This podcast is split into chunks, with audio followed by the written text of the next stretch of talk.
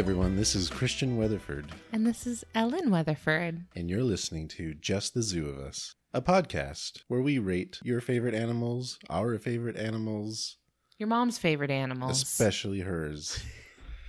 Our mom's favorite animals. Each animal we review on the show, we will rate out of 10 based on three categories effectiveness, ingenuity, and aesthetics. And a quick structural note to make. We talked about this the other day. Um, up until now, we've been compiling all three of those scores into an overall score, and um, we're not going to do that anymore. Yep, average of arbitrary was not great, I guess. Well, we were factoring the aesthetic score in with the effectiveness and ingenuity score, which was fun and comprehensive, but unfair. No honestly. we're a new podcast. We're only on episode 14. So Woo! we're learning a little bit more each time. We're getting a little bit better as we go. So thank you for staying with us on this journey. Yay. We are not zoological experts. We do a lot of research and we try our best to make sure we're presenting information from trustworthy sources. So if we get it wrong, Call us out. We'll fix it. along with your feedback in general. Oh, yeah. Please do let us know what you think. I thrive on validation. I really just, I, I, I do it all for the gram, Even basically. even if it's fury over the lack of an average. oh, please don't tell me bad things. please give me all of the feedback as long as it's positive. Thank you. it's okay. You can you can send the bad stuff to me. Yeah, send all of your negative, send all of your criticism directly to Christian Weatherford. Thank you. okay. So, So last week I went first, okay. which means that Christian, it is your turn to go first. All right. I'm going to just apologize to everyone ahead of time. What could possibly warrant such a forward? I feel like this might even warrant a trigger warning maybe. I don't know. What are we working with here? right. So this week, uh, Let's hear it. I chose to go with the human botfly. there it is. Slam dunk. So lots of folks are familiar with botflies in general. That is actually a term for a family of different flies that do roughly the same thing.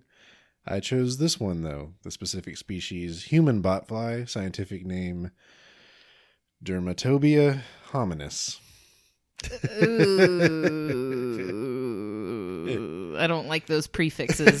yep. So, uh, in terms of Latin words in there, you'll see the word for skin. yep, saw that one. And then also human, or Mm. uh, of human, Yeah, I should say. noticed that.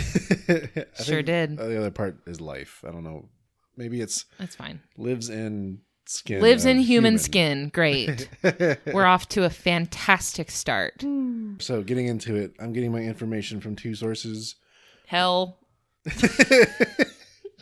The first one being an article titled Human Botfly, hosted on the website of UF's, that, that is the University of Florida's Entomology and Nematology Department, found at E entnemdept dot ufl dot edu. Cool. The second one being from animaldiversity.org. So let's talk about some basic facts of the human botfly.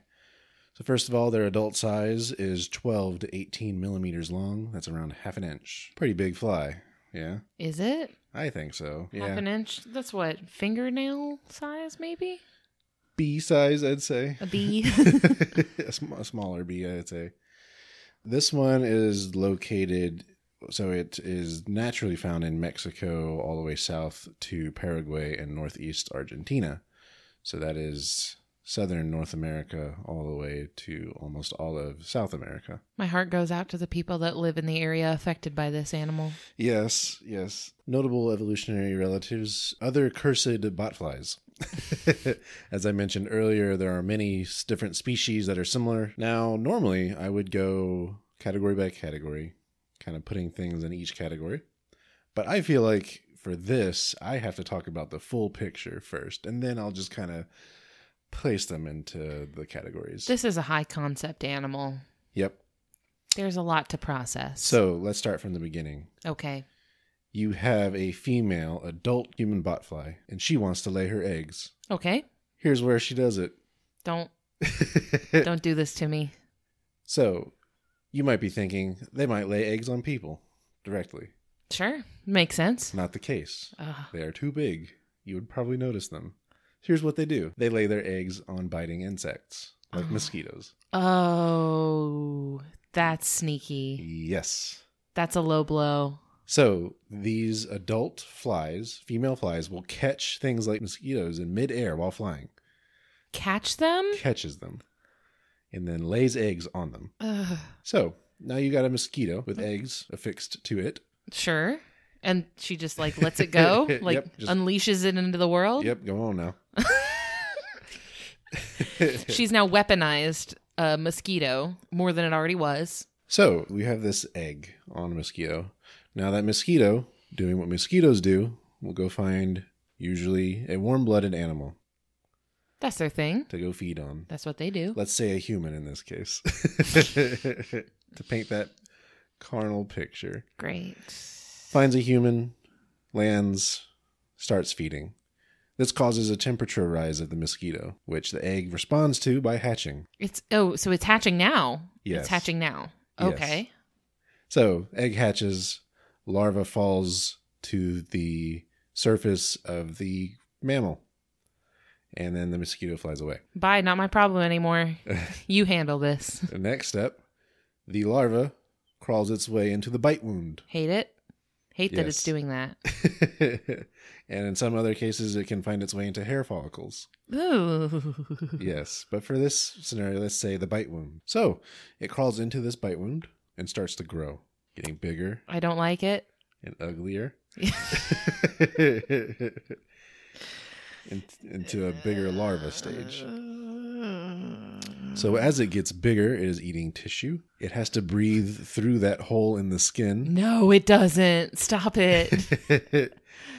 so it has a breathing, I guess, hole at the at the end of it, close to the to the skin. A snorkel, sure. Sure. A meat snorkel.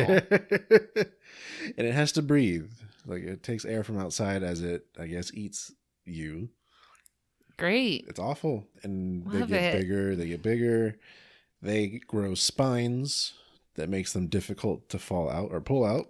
Wait, spines as in like spikes? Yes. Like uh, around barbs? its body. Yes. Oh no. Yes, for the purpose of not falling out or being difficult to pull out. Oh dear. And then when they get to a particular point, they themselves choose to exit and just fall to the ground. On their own terms, sure. Yes. Yeah. Yep. It's their time now. Yep. From there, they'll pupate and then eventually turn into another adult fly. Great.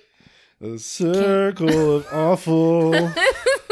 I hate it so much. So Why are you doing this to me? it's pretty bad. It's pretty bad. yeah. Yeah. So, so while this one is called the human botfly, it doesn't just do humans. It does, you know, domestic animals or even wild animals. But I guess this one has a particular association with running in run, run-ins with people. Glad to know nobody's safe. It's awful. So yeah, um, Can we start over? this week Christian has nothing. Sorry, guys. Christian didn't come up with any notes this week. Hate how that happened. Anyway, skip, skip, skip, skip, skip, skip, skip. So uh, you can go on YouTube, not you in specifically, but people in general can go on YouTube to to see videos of people getting these pulled out. Why? So this is along the same vein as you know, pimples being popped. Is it the splinter- same vein, It's though? The same. I'm telling Is you. it the same? I know this because I watched one of these videos and it took me down a rabbit hole of that kind of stuff. Like you know that suggested next thing. Is that what you've been doing this whole time? Yeah, that's where I was um Oh. emoji vomiting. Oh, y- yeah. Uh, I was working late this evening, and uh, Christian was doing his notes while I was working late, and Christian was basically sending distress signals to me over Messenger while doing his notes. I have made a mistake, but I am but I am too devoted to this podcast to turn back now. I know. He's really committing to the bit. Way past Uh, reason. Yeah. So if you want to see what these things look like, uh, proceed with caution. I don't recommend it. So now I'm going to get into our actual categories. Great. Can't wait. effectiveness. So this is how good do they do the things they do. Um, so these are like natural adaptations and that sort of thing. Sure. I'm giving them a six out of ten. That's so, like okay. so they're very well equipped to do their whole life cycle. Yeah. Except when they choose a human. When they when they choose a human? yeah. And this is because with animals, like other animals, you know, they don't have a way to remove them, right? Right. But with humans, we do. Like, we- True. We have the with the we have the intelligence and the tool use capability to remove them. Yeah. So we counted them pretty hard. yeah, I guess they did choose a not a great target, right? Yeah. But again, humans are not the only ones this species uses. It's just a Well, yeah. I guess if they're really relying on mosquitoes as their deployment mechanism, they're not really choosing the That's human. true. It's That's an- really the mosquito that's choosing the victim. That's true. So I, I guess it's not really the species of botfly that's choosing the humans. It's whatever species of mosquito that are most used by this species. That's interesting. I- yeah, I- like the mosquito is the one that's picking the victim. The botfly Yeah. really just leaves it up to the mosquito to choose, which is honestly a dumb move. Mosquitoes are not bright. I wonder if the botfly is smart enough to pick the female mosquitoes, right? Because the females are the ones that bite. I would have to assume because otherwise, why bother, Yeah, right? yeah. Like, but I don't know. They put way too much trust in mosquitoes to make a good call there. They're just putting entirely too much faith in a really dumb bug. I'm not stealthy enough. You are. Go go get them. This is uh, the party sending the druid in on a stealth mission because they can wild shape Yikes. into a spider. So yeah, uh, six out of ten effectiveness. Ingenuity is the next category. This is the one where you know how, how do they do smart things like using tools, making plans, scheming. I mean, this whole thing kind of sounds like Yeah. So, so again, another six out of ten here. this kind of sounds like a just a massive evil plot. Yeah. So go, kind of going back to that laying eggs on biting insects thing, I think that's a pretty good point there for ingenuity. Um, Right, because it's like I'm too big, so I have to let somebody a little more sneaky Yeah. than me do my bidding for me. And then how the eggs know to hatch when it senses the temperature change that correlates with the mosquito feeding. I have to imagine that's maybe something built into the egg Probably, physically, yeah, like a, a heat activated. Yeah, I think fleas do something similar. Oh yeah, where they're like activated by heat. Yeah. something like that. Oh, I hate fleas too. Yeah, I know. Thanks for the unsettling content. This is a challenging episode for me. so for aesthetics, which is our last one. Oh um, boy, bring it uh, home. I have two different scores. We really need to break this one down. So first one is for the adults. Uh huh. I give a three out of ten for adults. Perfect. That's probably the that- best they could have hoped for. That's because as an adult, they have a yellow face, uh, a metallic blue abdomen, and orange legs. Uh, and each body segment is covered in hairs, and all of this combined makes them look like a bumblebee. That's not that bad. Bumblebees are kind of cute. Yeah, but not quite, right? So something that's kind of offsetting about these guys is in their adult form, they don't have any mouth parts. Any? They don't feed as adults. What? Yes. How do they stay alive? They don't. What? or at least that's my assumption. I'm, I'm kind of deriving that. All, the only fact I saw is that they don't have mouth parts as adults, and they also don't feed as adults. That's got to be like a massive effectiveness deduction. That's got to be a big knock, right? Once Well, you're like think- alive, once you're like an adult and alive, you just immediately die. Well, I think I think that's pretty common in insects actually, where you know the adult form doesn't eat, and that form is purely just to reproduce, and that's it. oh, you know what? Luna moths are like that. Yeah. Um, so yeah, three out of ten for the adult form. For the larva form, specifically the one that you'll find in your skin, zero out of Thank 10. you. Uh, thank you. I believe this marks the first zero of the show. this is our first zero. and if you, if you know folks at home, if you go look for a picture of the larva of these things, I think you'll agree with me. I think that the context in which you would see the botfly larva itself warrants a negative score, in fact, I would say, because it's just such a, a nauseating sort of experience to observe. yeah, but even without the context, they're not. They're, yeah, by they're not. themselves, they're not cute. especially the little spines that I mentioned earlier. that just makes it so much worse. I describe them as little flesh drills, is what they look like. Can I delete you saying that? The problem is, I could cut you saying that out of the audio recording of this podcast, but I would still know that you said it. Womp womp. I would still have flesh drills in my brain. Yep. So Yep. thank you for that. um, some miscellaneous info.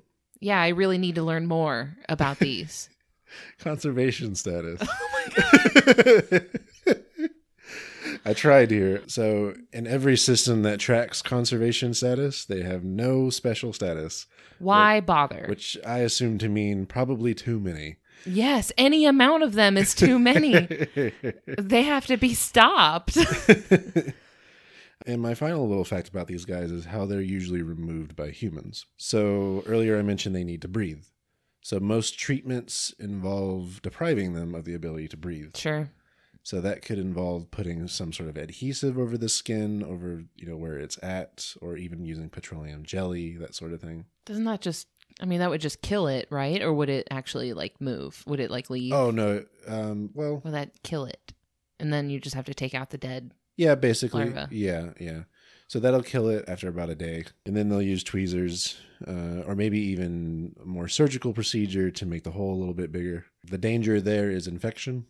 I mean, you've already got a botfly in you. Like you can't get any lower than that. That's you're already at rock bottom. It's rough. You can't experience anything worse than that. I'm sorry. So these can be especially harmful in cattle in the range that we're talking about.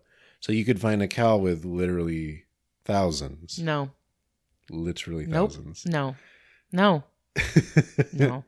I'm deleting this whole episode. it's I bad. can't. And then, so when we're talking about cattle, then it's ruined. Like they can't butcher that. Right? The hide is useless Yeah. with all of these holes in it.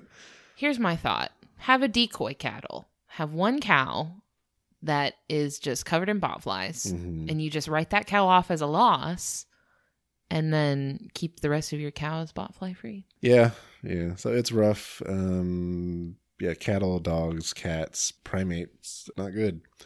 So if you ever find yourself in Central or South America, best to wear protective clothing and insect repellent. Uh, You want to know something funny I've heard about these dudes? What's that? There is a Radiolab episode that has a segment about a person who gets a botfly larva um, in their head, on like on their head, um, Yeah. under their hair, and they discuss some kind of home remedies for the botfly larva. Uh-huh. And one of the things that they mention is talked about as uh, kind of like how you mentioned a common way to take care of botfly larvae is to suffocate them. A lot of people will sort of prescribe um, applying meat to the where the to the larval site and kind of like holding a piece of meat, like raw meat over the site where the larva is because not only will it it blocks off the larva's air source, but also they will tunnel out through and like attach themselves to that meat instead of your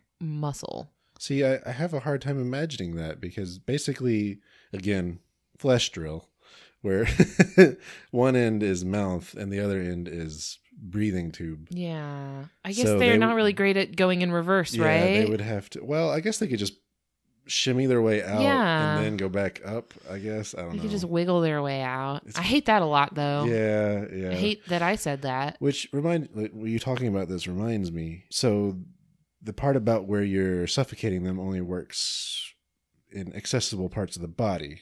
Now these guys can get into some not so accessible parts of the body, Mm-mm. like your eyelids. We're not going there. Yep. We're not doing that. We're not doing that. so there are more specialized ways to get them out when you when it's just a part of the body. You, you just don't have a way to do that suffocation. I'm gonna stop talking about the botfly now. I wish you had said that uh, 20 minutes ago. no sweeter words have you ever spoken to me. So, to review their score effectiveness, 6 out of 10. Bad. Ingenuity, 6 out of 10. Bad. Aesthetics, I'm going to say 0 out of 10. Very bad. Bad all around. Congratulations, babe. This is the worst animal. Wah, wah, wah. We did it. We found the worst one. Well, we. Podcast over. we got it out of the way. yeah. This, you know what, though? This is kind of the gold standard. This is now our floor. right? Like Mhm. this is as bad as an animal can get. It cannot get worse than this. This is our zero. So, hun, um, what animal do you have this week that will lift our spirits? Yeah, thanks for really decimating the vibe of everything. so this week, I have something way more pleasant to talk about than the botfly. Yay! So that's probably a good thing. is it two bot flies? Oh my God. that's twice as bad. well, I guess two times zero is still zero, right? yeah. yeah. No. This week, I'm going to talk to you about the cow nose stingray. Ooh. Yes. This is the the scientific name is Rhinoptera bonasus. The species was submitted to us by Miranda Love, one of our listeners. Thanks, Miranda. Thank you, Miranda. So I'm getting my information about the cow nose ray from the Jacksonville Zoo, Yes. where you can see very many of them and you can touch and pet them, and they're delightful. Pit, pit. Also from the Florida Museum and the Monterey Bay Aquarium. Ooh. Who, by the way, if you don't follow the Monterey Bay Aquarium on social media, you're wasting your time because the Monterey Bay Aquarium's social media presence is phenomenal.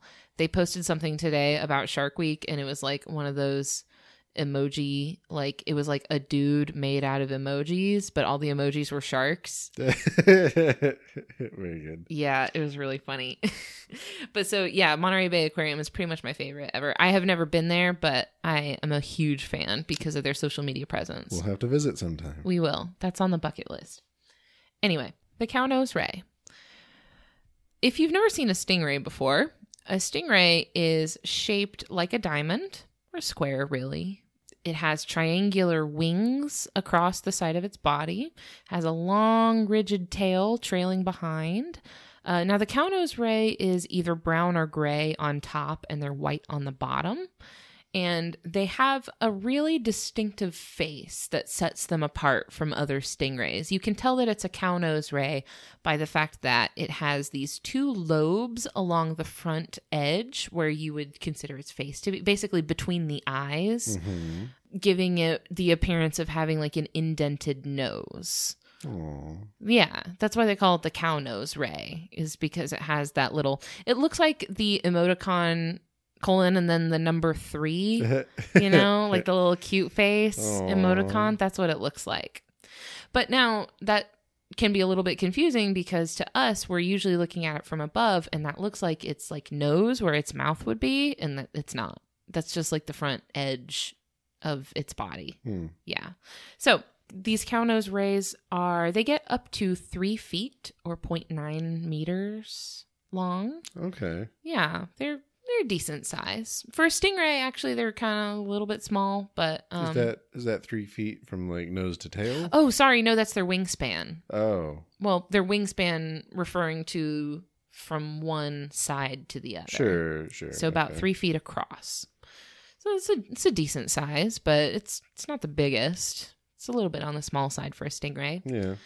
Uh, you're gonna find these in the Atlantic Ocean, usually in more like kind of shallow water. You're probably not gonna find them like way, way, way out there. You'll find them a little bit closer to the shore and um, in salty or brackish water. Hmm. Um, one of the areas where you're likely to find them is in the Chesapeake Bay, but I'll, I'll kind of talk about their location a little bit because that's actually kind of interesting. Hmm. Their taxonomic family is called Myliobatidae. This is a family of stingrays called the eagle rays. Ooh, Yeah, so there are 220 different species of stingrays. that's a lot. Yeah, very many of them. So it belongs to this one particular family called eagle rays. And stingrays are more closely related to sharks than like other fish. I could see so that. sharks are their closest relatives. So like sharks, they have a cartilage like skeletal system. Mhm. It's not a skeleton the way we think of it because it's mostly just made of cartilage, similar to sharks in some ways. So I'm going to get into my rating for effectiveness, which, by the way, I don't know if you mentioned it earlier because you kind of played around with the format a little bit, but effectiveness we typically define as the physical adaptations that an animal has that allow it to do the things it's trying to do a little bit better. So for the cow nose ray, I'm giving it an effectiveness rating of 6 out of 10. Okay. It's okay. It's okay. So, cownose rays are always on the lookout for mollusks, crustaceans, snails, things like that. So, the way that they detect prey is kind of interesting. They have a couple of different ways. We actually, you mentioned in your segment on the goblin shark, the ampullae of Lorenzini. Yeah. So this is a trait that sharks and stingrays have. So the cow nose rays do have these as well. These are electroreceptors, so cells that are sensitive to electric fields. And those cells detect vibrations in the water, which alerts them to the movement of both prey and predators. Very So good. they kind of have a grasp on what's going on around them because of these electroreceptors. Hmm. Now the, the these electroreceptors are so sensitive that stingrays can detect the heartbeat of clams under the sand. wow. Yeah, extremely sensitive. So they're very good at seeing those things. They also have a really strong sense of smell. So they can smell their prey that's hiding under the sand or anything like that. And once they've detected the presence of their prey, they will use their nose and their pectoral fins to dig into the sand and kick the sand up, stir it up a little bit, and reveal the mollusks underneath. Now, once they've found their prey, what they do is they suck it up into their mouth. Now, when you're looking at it from above, you might be inclined to assume that the mouth is along the front of the stingray because I don't know. That's just what I always assumed. But their mouth is actually on the bottom of the stingray, Mhm. probably a little bit close to the middle of the stingray. So they um, suck the prey up into their mouth on the bottom of them.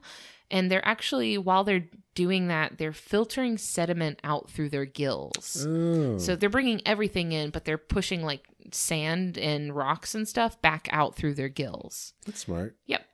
And then what they do is they so they're filtering out food from non-food. Once they've got their food narrowed down, they crush the mollusks with their specialized teeth and spit out the crushed bits of shell. Hmm. So now I want to talk about stingray teeth because I guess I knew that they had teeth, but I didn't really mm, get what was going on in there. Okay. So I looked it up a little bit and it's wild. It is crazy. So their teeth don't look like what you would imagine when you think of teeth. Usually when you think of teeth, you think of like little bony protrusions, Sure. right? Little bits that stick out that you can use to chew things. Theirs don't look like that at all. So rather than having teeth the way we think of them, each of their jaws has a dental plate Hmm. lined with 11 to 13 rows of teeth. Now, these teeth are shaped like tiles. They're flat and they're wide and they're geometrically shaped. Oh. So the ones in the middle of the row are very long and they're hexagons.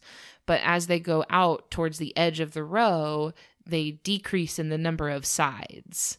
So the ones in the middle are hexagons, the ones closer to the edge are pentagons, and then the ones on the outside are tetragons or squares. They're squares. Huh. So it's it's actually really really cool. Like look up a picture of stingray teeth. Like right now.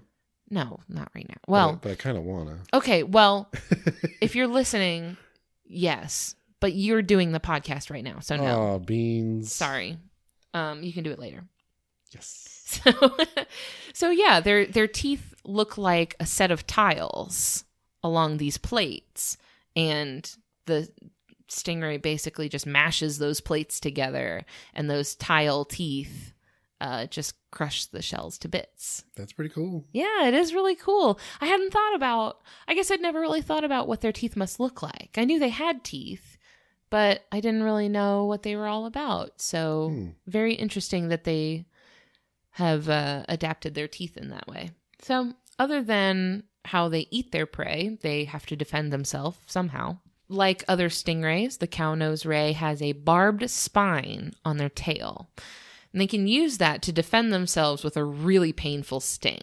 Hmm. So, luckily, they usually swim pretty close to the surface of the water, which is kind of surprising since they are bottom feeders. They have to eat on the bottom, but they actually, when they're not feeding, they like to swim on the top.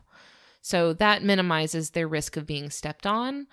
And also the fact that the spine lays flat along the base of the tail makes it really unlikely that you're going to accidentally touch it or get um, unexpectedly stung by this particular stingray. The stinger is like attached to their body. So does does it have venom or Yes. Oh, okay.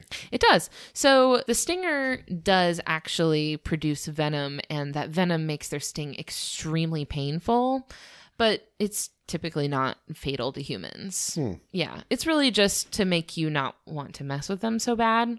They will actually only sting when they're harassed. So you kind of have to really try to get this thing to sting you. They typically won't. But something else that's interesting is that the stinger, it can be broken off, but it regrows. Oh, hmm It, it regrows over time, kind of like human fingernails. interesting. Yeah, it's very similar to human fingernails. I took a couple of points off, you know, for the fact that their stinger limits their defense capabilities a little bit. There's not a ton they can do with their stinger because it's like attached to their body. It's pretty small. It's hmm. just not a whole lot. They're they're kind of easy pickings for like sharks and cobia and stuff like that. But I also took a couple of points off of their effectiveness because their populations are really, really fragile. And this is because their population grows very slowly. Hmm. So each stingray only has one offspring per year, Wow. just one, one baby. And each baby stingray takes a really long time to reach sexual maturity. So it can take five to seven years for a stingray to become an adult. Hmm. Yeah. So it takes a very, very, very long time for their population to grow. And that means that they're very vulnerable and kind of fragile. It takes a lot for them to recover from any sort of like particular hit to their numbers. So that's my six out of 10 for their effectiveness. Very cool. Now for ingenuity, I gave them, I actually gave them a seven out of 10, which is higher than I expected to give a stingray. But I gave them a seven out of 10 because they are migratory stingrays. Oh. They migrate. So cownose rays group up into schools of thousands at a time.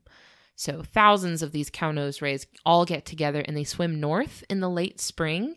And then in the late fall, they swim back south when it hmm. starts to get chilly.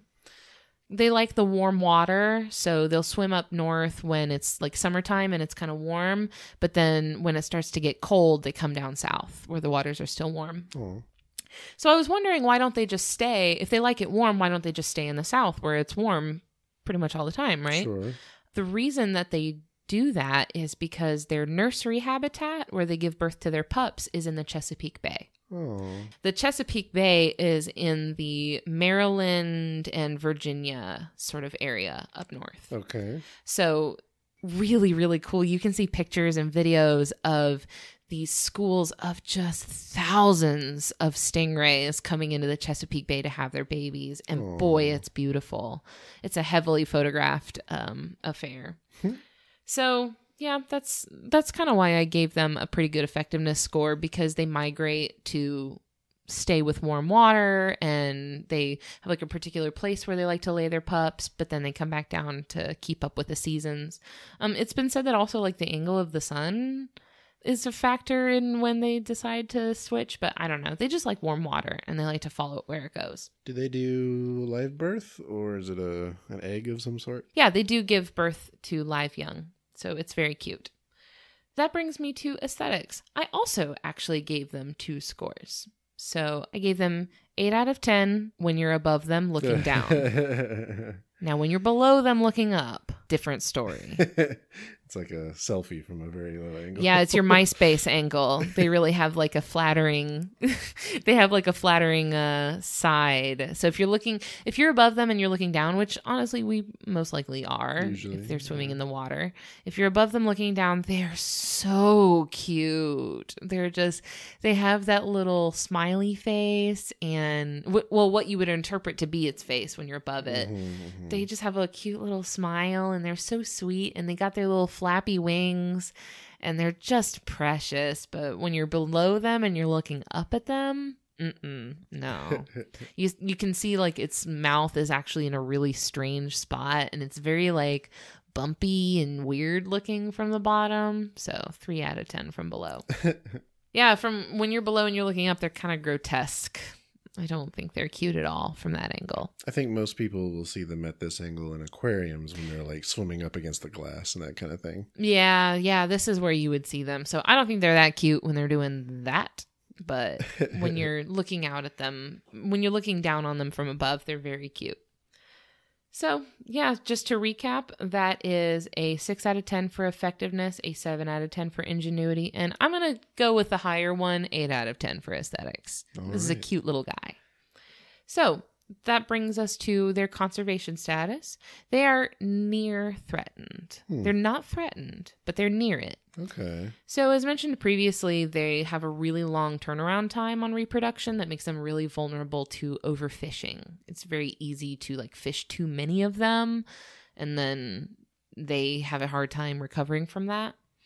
However, right now, their populations are believed to be increasing That's They're- good. There are more, there are becoming more of them over time. And this is believed to be due to the decrease in populations of sharks, Oh. which prey on stingrays. So, the increase in stingray populations was thought to be harming oyster populations in the Chesapeake Bay. And they were kind of worried that there were too many stingrays and the stingrays were eating all the oysters, which, of course, are a big thing in that area Sure. um, for you know economic reasons, and it's just a, a big thing people eat up there. But actually, whether the oysters were declining because of the stingrays is still kind of up for debate. People are kind of like, eh, I don't think it's because of the stingrays. Sure. So cow nose ray populations are actually climbing right now. Well, good for them. Yeah, they're they are still though very you know fragile and susceptible to changes like overfishing. So still be careful with them, but their numbers are doing okay right now. They're doing pretty good. So, do people eat them? I Yeah. wonder. You can eat them. Huh. I mean, I probably wouldn't recommend it. I mean, I'd try it. I guess. um, I mean, you can, but it's not like popular. It's Hmm. not. I don't. I don't know. It's probably. I probably would hate it, but Well, I yeah. hate seafood. So, I mean, that just goes without saying. Despite the fact that they have a really, really painful sting, cow-nose rays are a really popular choice for interactive exhibits at zoos and aquariums. These are usually touch tanks where guests are allowed to come up and feed and pet the stingrays. So cow-nose rays are a really popular choice for those. First of all, because they're really, really cute. Mm. They're so cute. But second of all, because they're actually very docile. Even like in the wild, they're kind of shy. They really don't want too much to do with people, but it takes a lot to agitate them. They're very chill. They're very cool animals. They have a good personality. So in touch tanks though, their their stinger is trimmed. Is that how they do it? Yes. So the stinger can be clipped off. Okay. So I was wondering, I had seen this information floating around that the stingray's stinger gets removed so that the guests don't get stung by the stingray. And I knew that the stinger would grow back, but I wasn't really sure how long that takes or how often that is. So I asked my friend Amy, who has experience working at a zoo, how often they clip their stingray stingers. And she said that just like our fingernails, they grow at different rates for each particular stingray. Some grow back quicker than others, but typically it's every couple of weeks. Wow. Yeah, every few weeks or so, each stingray will need to have its stinger re clipped. Wonder how that process goes. Amy says they trim them with dog nail trimmers. Oh. Yeah, so the same sort of device that you would use to trim a dog's nail, which makes sense. It's, I guess, a similar shape. It's like a, it doesn't have that curved shape that a dog's nail has to it, but Sure. it's like a, yeah, it just makes sense. Although, if it makes you feel any better about it, there's no like nerve endings in there or anything. It doesn't hurt them. That's good. Yeah, it's not painful to them. They probably don't love being like handled and like probably I would imagine they have to like hold them down in some capacity and they probably don't love that. They probably just net them. Like They- they, just ca- like pull them out with a net and then Now now we have seen uh, it wasn't a cow nose ray, but you remember at, at the aquarium in Epcot, we saw them training the stingrays to go to points. Oh yeah. Remember that? The trainer would be underwater in a dive suit and would have this giant, like, looked like a dry erase board or something. Mhm. It was just like a giant plastic sign, basically, and it had a big orange circle on it. And the stingray was trained to swim onto that circle and stay there so that the trainer could like do observations, check on it, see everything going okay. So we have seen stingrays that have been trained to go to points and stay on the point. So they have that on our Overwatch teammates who apparently cannot be trained to stay on a point. I don't know how I didn't see that burn coming. Anyway. yeah, so we have seen stingrays that were trained to behave. So I would imagine they probably do something similar for the cow nose. Maybe. Just like have them trained to stay in a particular spot so they can clip their stinger. I don't know because you know touch tanks you know are much much smaller than that kind of aquarium, Mm-hmm. but I don't know. Maybe Yeah, but I would imagine they probably have like another area where they can take them to that's not part of the touch tank. I don't know. I'm not sure. Well, anyway, they're very, very commonly seen. And if you have a local zoo or aquarium near you that has a touch tank, you can probably go there and see a cow nose ray because they're very popular in those. And give them a scritch. They, they seem to like it. Yeah, so we have probably quite a few times pet stingrays in different touch tanks all over the place. And they have really delightful little personalities. Some of them will even kind of circle around and like they'll see where your hand is. And so, like, they'll swim on the bottom. And then when they get close to your hand, they'll come up to the very top so that you can reach them. And they'll like put their little flap out of the water so that you can touch them easier. They actually kind of seem to enjoy it. I don't know if that's just me ascribing my own feelings to them. I might be anthropomorphizing them a little bit, but that's just Well, they're so cute. they're very cute. Very cat-like how like they they will approach you for you to pet them but like on their terms. So i also read something that said that a lot of times they'll jump out of the water and smack back down on the top of the water and that it's like a territorial display thing or they could just be having fun i don't know maybe they're just having a good time Beavers do something similar. smack the water It's and it's scary when you're not expecting it. yeah yeah so stingrays do this big belly flop and it's really cute Oh. Yeah, so um, that's my bit on the cow nose stingray. Well, thank you, honey. You're welcome. It's a much better one than mine. See, I've fixed us. All right. Well, next week you get the bad one.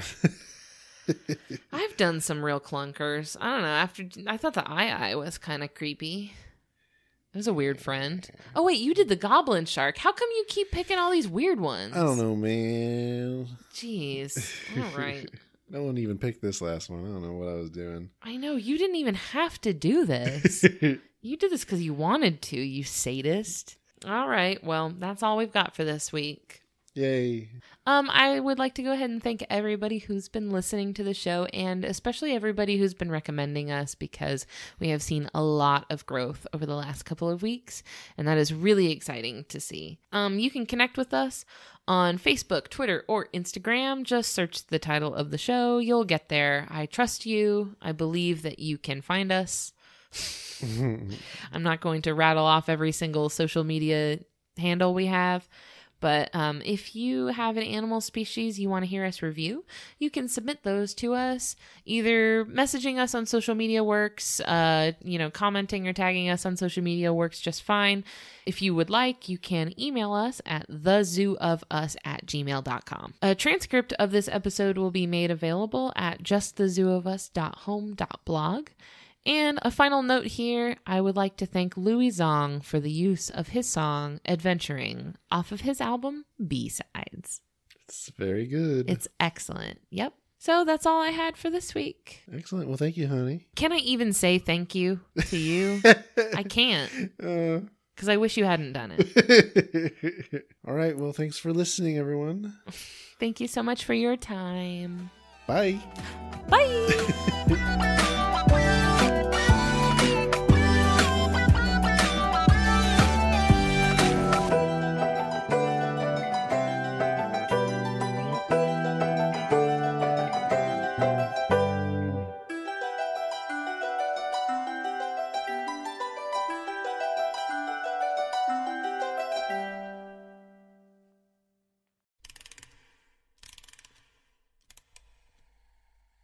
Hey guys, my name is Tara. And my name is Jessica, and together we co host the podcast Three Spooked Girls. If you love the paranormal, Or murder. join us every Monday as we tell our listeners about a new spooky tale or true crime case. We'll have a special drink recipe each episode picked out by me for you to enjoy while we scare the hell out of you. You can find us on Apple Podcasts, Podbean, Spotify, Stitcher, or wherever the hell else you listen to podcasts. Come hang out with us and get your spooky on.